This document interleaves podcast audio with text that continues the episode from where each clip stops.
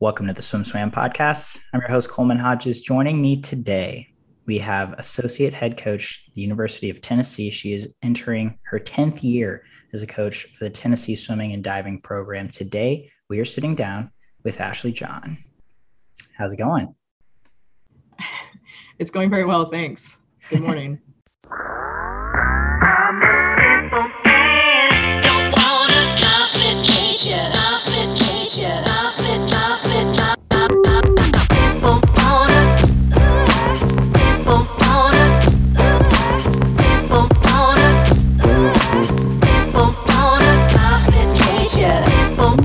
Yeah, I'm excited to sit down and talk with you. The Vols are hot off a high finish at the Tennessee Invite. You guys have hosted that invite now for quite a while. What makes it so great for Tennessee to have the ability and to also just make the decision to host their own home midseason invite? We're so blessed at Tennessee to have, I think, not only a great facility where we can host a meet like an invite or some of the other meets that we're able to host, but also an athletic administration that, you know, supports competing at the highest level. And they were incredibly supportive of us planning this invite and inviting a lot of other great programs to come in for it, even though it was going to be a football weekend as well.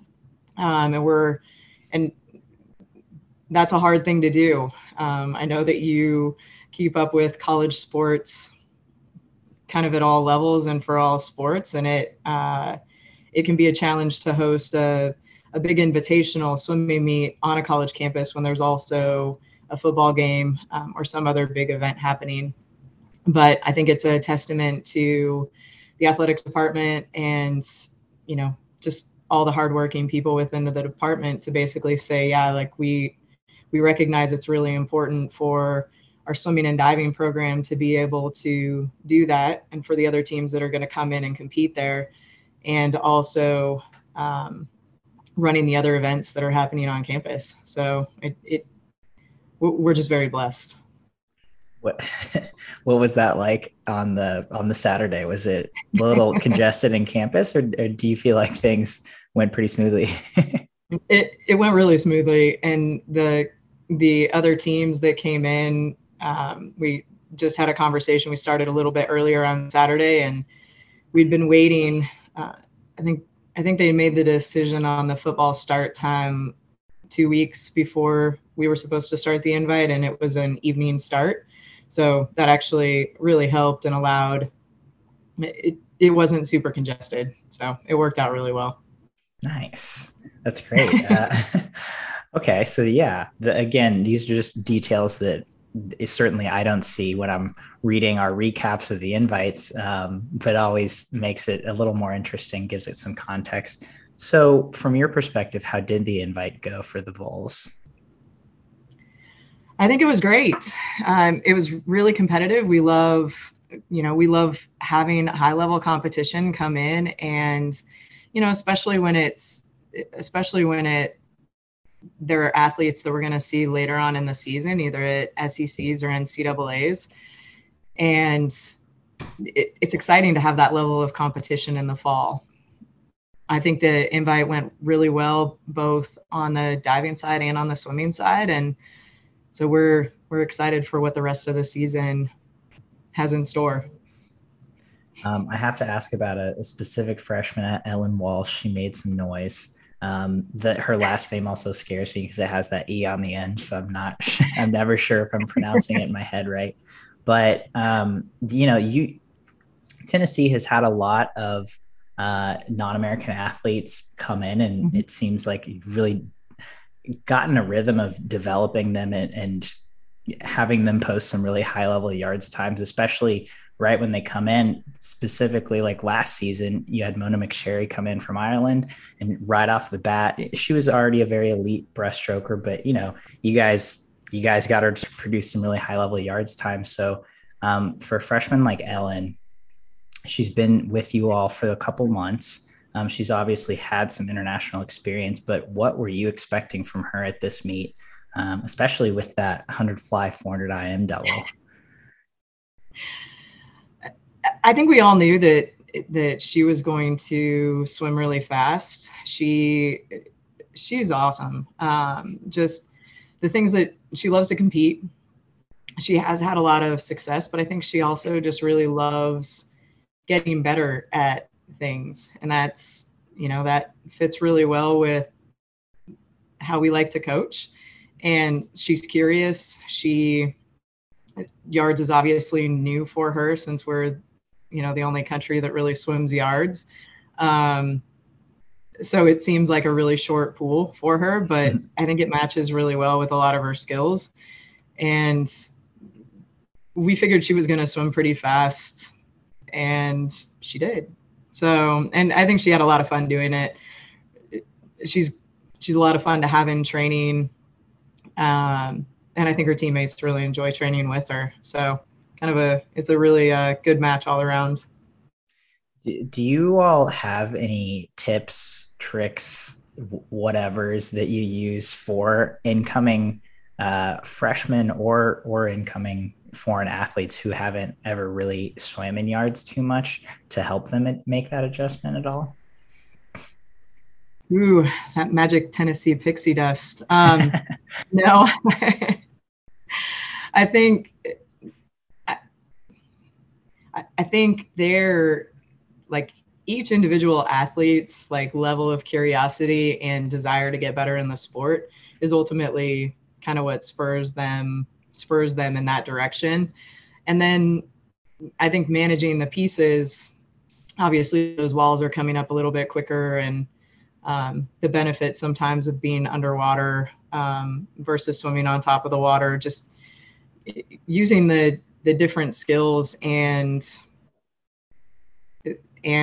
tools that the athletes want to get better at. I think we just kind of take each athlete as an individual and work with them really on the areas that they want to be better at. I think a lot of them all really love long course. But I think they find that there's some really cool skill development that can happen in the short course yards pool. So. Okay. Yeah. That adds up.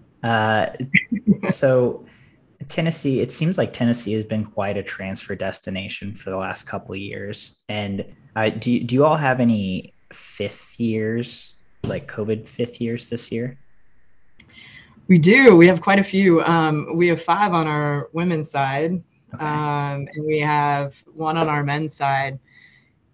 And that's been great. I think it's been incredibly helpful incredibly helpful for, we have a really large freshman women's class. And yeah, so I'm curious. So how big is the women's team this year? Over 40. So okay. Summers and divers, easily the biggest team we've had in a while. But the nice part about having the fifth years, we have a smaller true senior class. And so I think it's just really helped from a leadership perspective with such a large freshman class. But that freshman class, our women's freshman class, has come in with a lot of experience, and that's been helpful. Our male fifth year, he's competing internationally right now, and I think he's really helped our senior men as well. Kind of guide. It's a smaller men's freshman class. We kind of flip-flop. The men had a really big freshman class last year, but I think it's been helpful that fifth year of experience is kind of awesome. So a lot of them have started grad school. So that adds, you know, a different level of kind of their outside life. Some of them have, you know, more responsibilities outside the pool, but they entered into this year with like wanting to swim. And I think every athlete wants to swim, but I think when you make the decision to stay for an extra year, you're really making it for even different reasons than you've probably made it your first 4 years.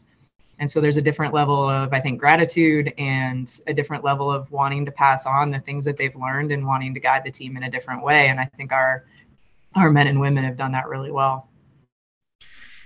That's really interesting that you say that. We, unrelated to this conversation, aside from this point, last week, I think we saw a senior from Stanford, Zoe Bartel, announce her retirement, mid-season. And me and some of our other Swim Swam people were talking about how that kind of opened the door for the conversation of how much do you really love swimming, and how does that change over time, especially if you're someone who's really good at it naturally or at a young age. And so I think I love that you said that fifth year, your motivations or your reasons for being there might even be a lot different than those first 4 years. So how have you seen that manifest in terms of their leadership, especially compared to the seniors, or not even their leadership, but their role on the team, in terms of how they lead versus maybe how those, natural seniors lead? I don't see, it wasn't like a light switch where, it really changed so much, but I think really just how excited and joyful they are for the year. I think it just makes practice is a lot of fun. And I think that attitude becomes contagious for all the people that they're around. And, if you're training with somebody that's got a lot of joy at practice, it's kind of hard to be grumpy, right? And so I think that's nice. Like and in some cases it leads to some really fun conversations with the coaching staff, because at this particular point, those fifth years, this is their last year of collegiate swimming. Some of them are looking forward to either their kind of next step in their professional career. And, some may hope to join up with one of the ISL teams later on. And it's a little bit different. And I think there's the best that I can boil it down to is just that there's a lot of gratitude. And I think that becomes a really powerful leadership quality without them really having to speak more or do anything different. I've been on your pool deck before. I think I've been to Tennessee a couple times and gotten to film you guys' practices. And I've been on pool decks where it feels like the energy on the deck kind of starts with the coaches. The coaches are very high energy and really getting the athletes going. And for Tennessee, it seems more of you give the athletes the room to be energetic or to have that joy that you were saying. And then it really manifests itself through the athletes. Is that, am I reading the room totally wrong there? Or is that more of a conscious decision that you as coaches make? I don't know how much of a conscious decision it is. I mean, it is on some level, but I think it's all, I don't want to put words into the other coaches' mouths, but I think it's how we enjoy coaching as a staff. I think it's, and personally for me, I like the idea that the athletes get to practice that as a habit for later on in their life, where when they walk into a job environment or their family environment or something later on, I want them to feel like they can control the room with their attitude and their joy and everything else, and not have to rely on somebody else to create that energy for them. And I think if, the younger an athlete practices that, the more of a habit it becomes, and they can take that into whatever their next steps are in life, professional swimming, sports, business environment, family life, whatever. But it's a lot of fun when it's coming from them. I think it's more authentic for the team as a whole. And I think they benefit more from each other, having that environment. I mean, we're a small coaching staff in comparison to the number of athletes that we have on a team. So if the athletes feel like they can own the room and bring that, joy and love of swimming and diving to the pool deck, then it's going to be a lot more successful environment than if we're you know, if they're looking to the five of us or six of us, you know, whatever, to bring that every day. So we're getting that magic Tennessee pixie dust.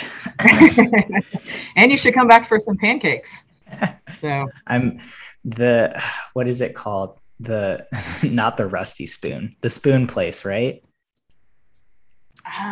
It's, yeah, I'm trying to think of what that might be. Hold on. Maybe I'm confusing this with another place. It's in the neighborhood that Matt lives in. That's all I know. Oh yeah. No, we'll get, yeah, you come back, we'll get you pancakes and, over there. That place changed my life. I can't remember the name, but it's, yeah, I had a meal there and it was, blew my mind. Plaid Apron. Yes, the Plaid Apron.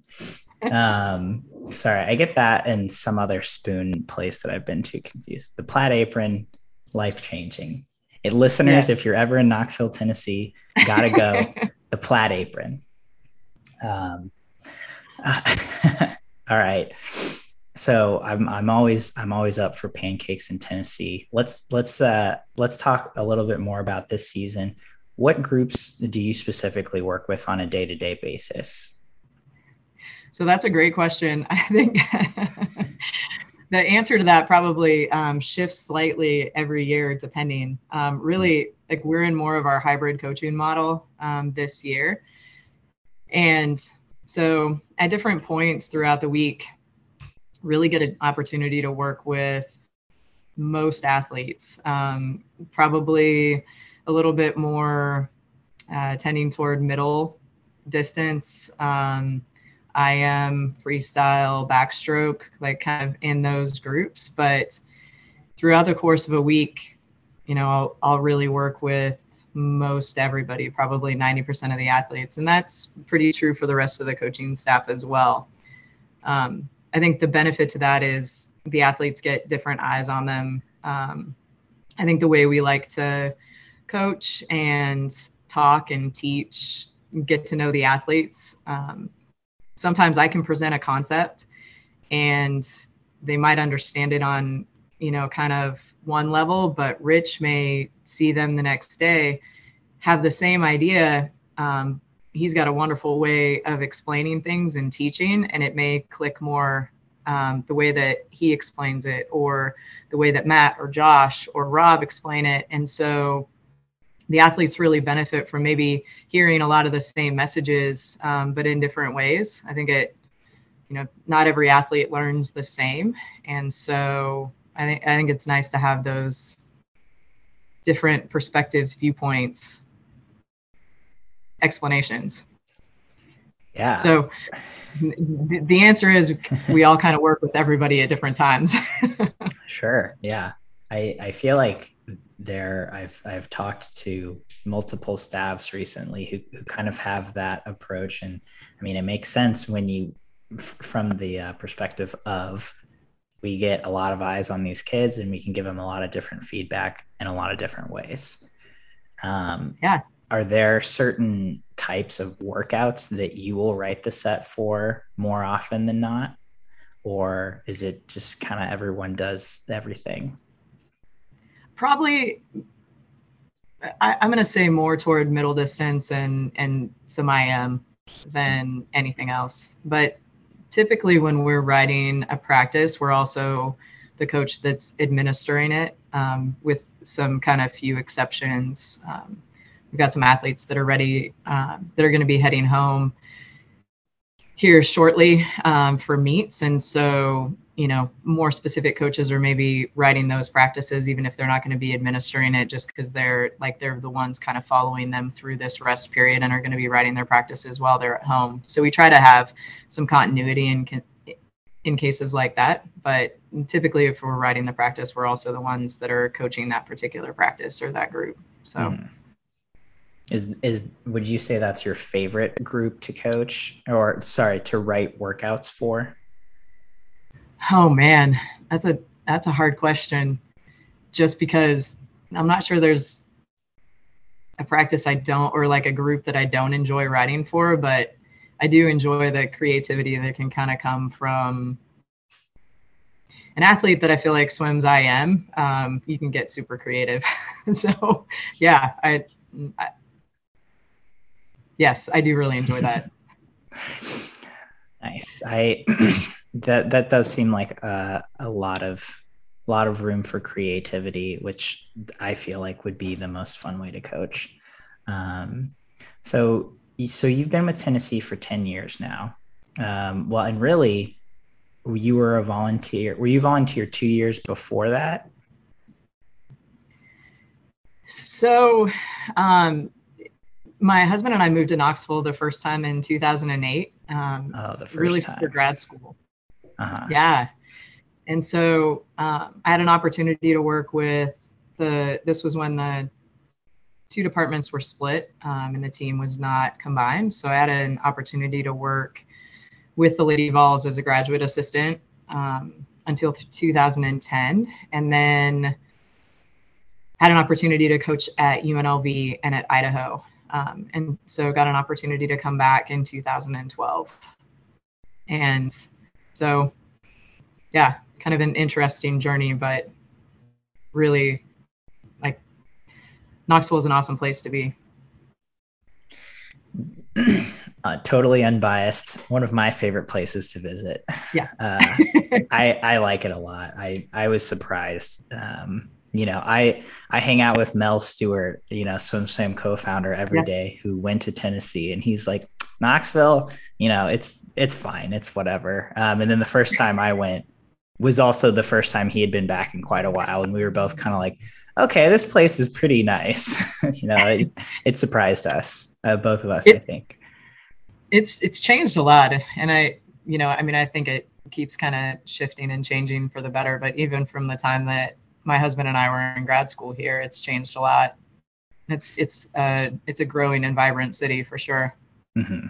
Yeah, I was surprised, but it's it makes sense that it would be growing because it is a pretty cool spot that is probably not on a lot of people's radars. But enough on Knoxville. So your journey, you went to the Air Force, you played water polo and swam. Tell me about that, because two sport athletes are not something we see a lot of these days. So I swam for Casey Converse at the Air Force Academy, and the water polo season wasn't an intercollegiate sport there. It was a club sport. And our coach was actually, he agreed to coach the women's team because his daughter wanted to go to school at the Air Force Academy, but she was a water polo player, and he was the Division I men's coach. And so to help his daughter also play, he started a women's club team in the spring. So it worked out well, and Casey was open to those of us that wanted to play water polo in the spring to be able to do that. But so really grateful for that. Had you played water polo in high school or before college? I had, just a little bit. I wasn't very good. So what was the draw for you there? I'm incredibly competitive, and I've always also enjoyed ball sports and watching sports. So water polo seemed like a nice mix of a ball sport and combining swimming with it. So that's kind of how I found it in high school, and it was nice to be able to continue that in college. So what do you feel like you gained from being or what do you feel like benefits were at the time even of being that two sport athlete, or having, you know, not just having your life revolve around swimming? So I think the life for students, and particularly student athletes at a service academy, is kind of different, and like it's different than maybe a normal college experience, and really valuable in many ways. I think it allowed for one more opportunity for connecting with teammates. I had a number of swimming teammates that played water polo in the spring, and so it was just an opportunity to connect a little bit more with them. I think that was particularly valuable maybe freshman and sophomore years when you feel the weight of being an underclassman a little bit more than maybe at normal schools. And so to have that connection with some upperclassmen teammates, and then also it's just one more opportunity to compete. I really love sports, and so it lent itself to having just more opportunities to play sports, compete. Yeah. I have to ask, because I'm curious now, do you have competitive outlets currently? I do, but I think I've gotten better as I've gotten older with having those competitions more within myself. So I enjoy running and things like that. So I'll kind of set my own goals and benchmarks. I think I do a healthier job of finding that outlet now than maybe what I did when I was younger. As most of us do as we get older, right? Gotcha. I thought you were going to say like underground kickboxing or I don't know. I thought it was going to evolve into some like combat sport or anyway, I don't know why I thought that, but yeah, running makes sense. I like where you're going with that. But my husband and I have 2 young daughters and so sometimes it's hard to find that time. Find the time to train in hand-to-hand combat. Yeah, fair enough. So you went to the Air Force. You spent 5 years with the Air Force, and then you decided to go to grad school. So I am curious as to why what prompted I want to go to grad school now. That's a great question. So I knew pretty early into my active duty career that I thought I wanted to coach. And so, but the 2 career fields are hard to match up. So they're both very time consuming and take a lot of effort. So kind of had to do that strategically. I was able to help some with a club team when I was still active duty, but it was fairly minimal. But it was enough that I knew that I wanted to coach. Did you know that you wanted to coach swimming particularly? Mm-hmm. Okay. Yeah. And I started a master's degree when I was still in the Air Force. I was doing it at night and on the weekends. And it was a good program, I think, to get started with, but I ultimately wanted to go to a school where the athletic department ties were really competitive and where the academic programs, I wound up doing sport management at Tennessee, where there was a good tie between what we were learning in the classroom and also opportunities within an athletic department. And I think Tennessee does that really well here.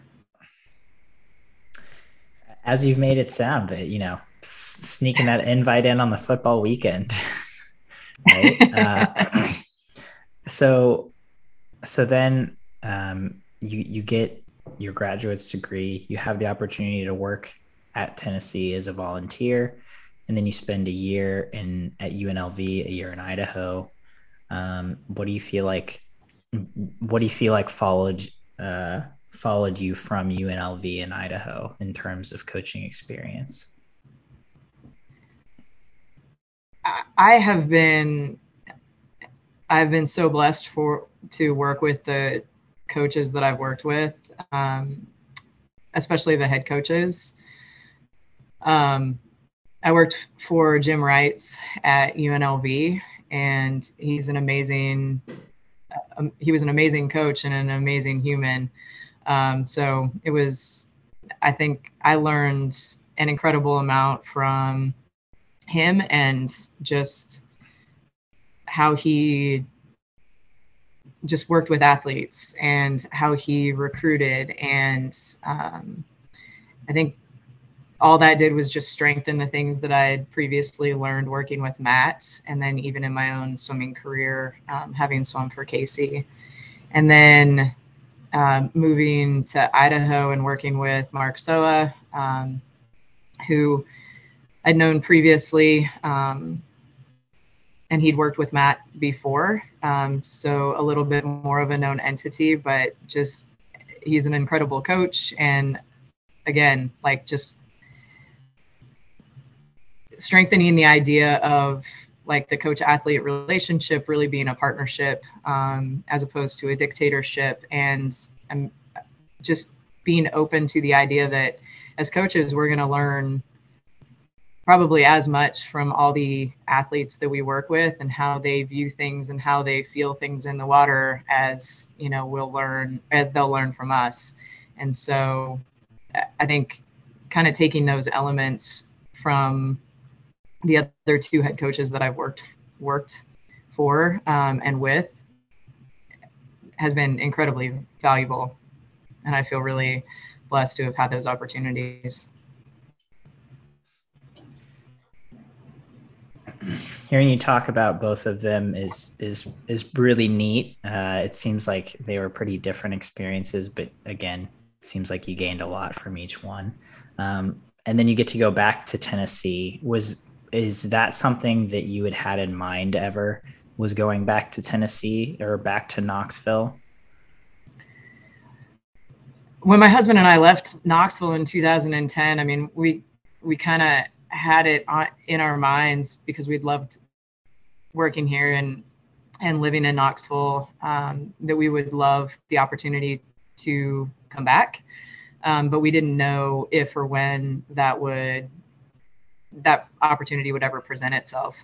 So we just had to kind of wait and see and, you know, take different opportunities as they came. But when the men's team and the women's team combined in 2012, an opportunity opened up, and just really grateful to have had the chance to apply and come back. That's pretty neat. Did he Las Vegas, and then where is Idaho? Where is the University of Idaho? Moscow, Idaho. How big is that town, city, thing? Not very big. Entity. Okay. It's a great little tiny college town. It's pretty close to the next best probably landmark for people that keep up with college sports is it's about 8 miles from Washington State. So 8 miles from Pullman. So. Okay. So that's pretty close. Yeah. So then you go back to Knoxville. Were you just lifestyle wise, were you happy in all those cities, or did you enjoy those different locations and getting to see new things from that perspective? Yeah, it was great. Those are two really wonderful teams, and they were great groups of athletes and great places to be. Fair enough. So you make your return to Knoxville. You've been there for 10 seasons now. Do you feel like you can put a gauge on the growth you've made as a coach personally in the last 10 years? You know, do you remember where you were at when you came in, having been a full-time coach for, I guess, 2 years prior, up to now, where you're pretty seasoned at this point? I don't feel like I know nearly as much as I want to know. So I feel like I've got a long way to go still, but yes, I think I've learned a lot, and I'm really, I think I've learned a lot, but there's a lot more to go. Is there something you feel like you have learned that really sticks out, or something that you've made an effort to learn throughout your now decade at Tennessee?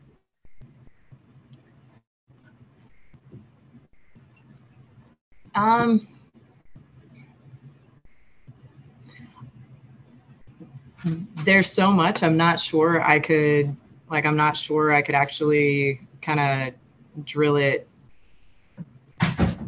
I don't know what direction to take, like, be it technical or be it just kind of a little bit more broad reaching. But I think maybe the most applicable would be just the idea of working with working with athletes that are in college, and then even like right after their collegiate careers, is a really special age group to work with. And they are, like, they change so much. Athletes change so much from the time that they graduate from high school, they go off to college, they start that career, that collegiate career, and they're both preparing for who they're going to be once their collegiate careers are done, and they're preparing for they're also trying to learn, like, who they are, who they want to be, and there's just a lot that's happening during that time. And I think for myself, continually learning to be patient in that process, and more guiding instead of trying to pull along, if that makes sense. Like, just really enjoying working with, like, 18 to 22, 24-year-old athletes, and, like, really kind of helping them in that process. I feel like that's maybe, aside from some technical stuff, like, maybe where I've made the most gains and probably still have even more to learn. That's a great answer. And one, I feel like a lot of the really great coaches I talk to are really coaches that come across as wise to me. That's something I think they put a lot of emphasis on. What are some of the technical things you feel like you've learned or improved at the most?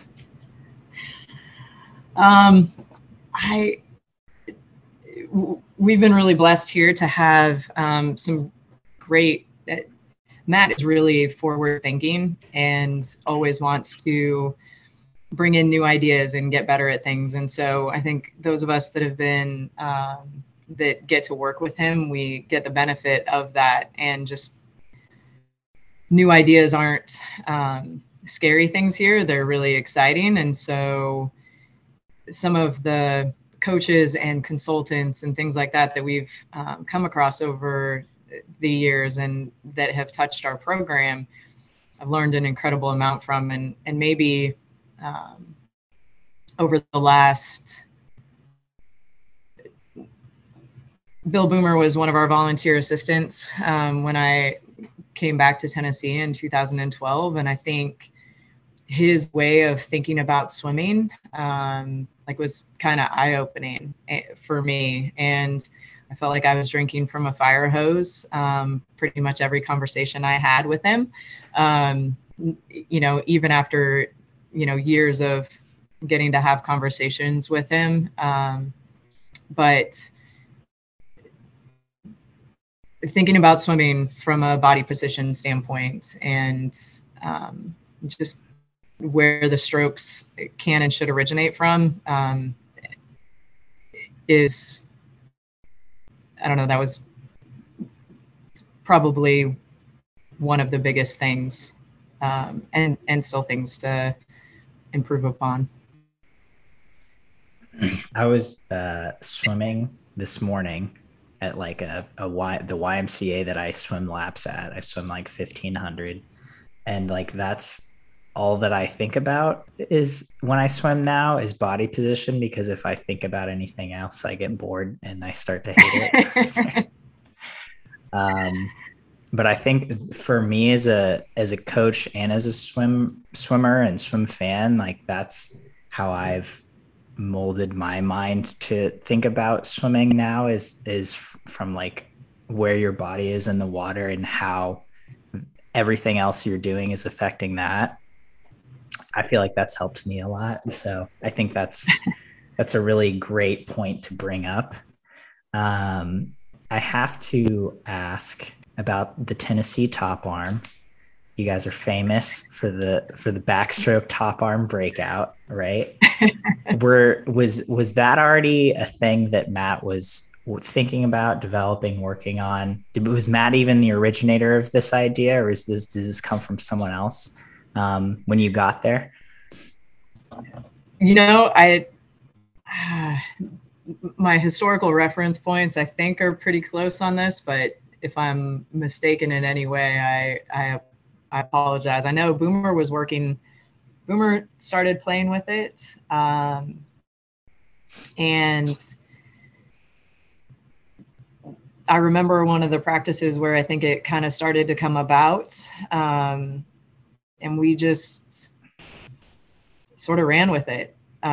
So I would say that it was more of a collaborative effort in terms of the origination of it, and it came from multiple places. There were athletes involved in it, and Boomer, and all with the idea of just maintaining speed. And so, and just the idea of, all right, well, this may work really well for some people, and let's play with this idea. And over the years, we've had opportunities to test it in different ways, and I think some athletes have really latched onto it, and I think it's been really helpful for their performances, and they've really liked it. So it's fun. It's different, and I think it works really well for some people. I brought that up because a week or two ago I'm watching Kira Toussaint in the 50 backstroke skins races in ISL, and it's like, oh yeah, like that's it's something that stands out so much if you're watching a race, especially from a technical standpoint, and something that is very points directly to the Tennessee program, right? Well, Kira came in, again, my historical reference points gets a little, she came in a couple years after we started playing with that, and then she really embraced it. She's done an incredible job of making that probably even better than what we originally thought, and all from her willingness to be open-minded and to play with it. So that's pretty cool. And to see the evolution of that, and then to see her still doing it now when she's breaking national records, world records left and right, it's pretty cool. She's doing great. So Tennessee has a pretty rich tradition of post-grads, right? Of swimmers sticking around with your program or just continuing their careers elsewhere. And kind of similarly to, these COVID fifth years who are choosing to stay, what do you feel like they bring just to the Tennessee environment, to the pool deck, when they're stepping on deck, especially someone like Molly Hannis, who I think helps out in a myriad of ways. Can you just talk about what some of these postgrads have brought to the program? Yeah, I think, obviously they're all incredibly accomplished athletes. And I think with that comes, aside from just their skills, their willingness to learn and develop new skills. And they are, every single one of them is really curious, and that curiosity lends itself to being willing to try new things and play with a new idea. And Molly's an incredible example of that.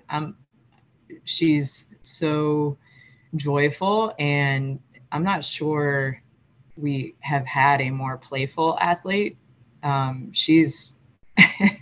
She's always willing to play with something, and just especially if there's going to be more speed involved. And so I remember a funny, we had a practice and we were racing some 100 IMs, and I mean, she was as competitive with everybody in the pool, men included, to try to win that. And it was just awesome. She's so playful and competitive. But I think that idea, they all love to swim. They don't have to swim. They would all be incredibly successful and are incredibly successful in their lives outside the pool, but they choose to. And so just that alone, I think, brings a lot to the pool deck, and it's a great model for what's going to be possible when that freshman walks onto the pool deck. I think just the playfulness and the professionalism and kind of love of swimming that our post grads and pros bring to the pool deck is, I mean, it's incredibly valuable for the college team and really just anyone that walks under our building that wants to swim. I mean, I think it's inspiring even for the master swimmers, right? Like that, it's great. I love that concept. I didn't even know there was master swimmers in Knoxville, but it makes sense. I think it's so great that there's pretty much master swimming everywhere. That it, yeah, warms my heart that people of all ages still want to swim and still have that drive. And to see someone who's not the traditional age of, you know, your normal high level athlete is inspiring. It's like, oh, well, if they can do it, maybe I can too. Yeah. You're inspiring people all over with your morning swims. Yeah. I don't, you're talking about me personally? Cause I don't think so about that. I'm sure you do. But anyway, well, Ashley, I really appreciate you taking the time to sit down and chat. It's been great catching up. Do we miss anything? Is there anything that, is there any more magic Tennessee pixie dust that you have to sprinkle on our audience? I don't think so. I thank you so much for the opportunity, and really, I think you just need to come back to Knoxville, and we'll find you some pancakes either at Plaid Apron or someplace else. That's the solution to all of our problems this year. Coming back to Knoxville. Yep.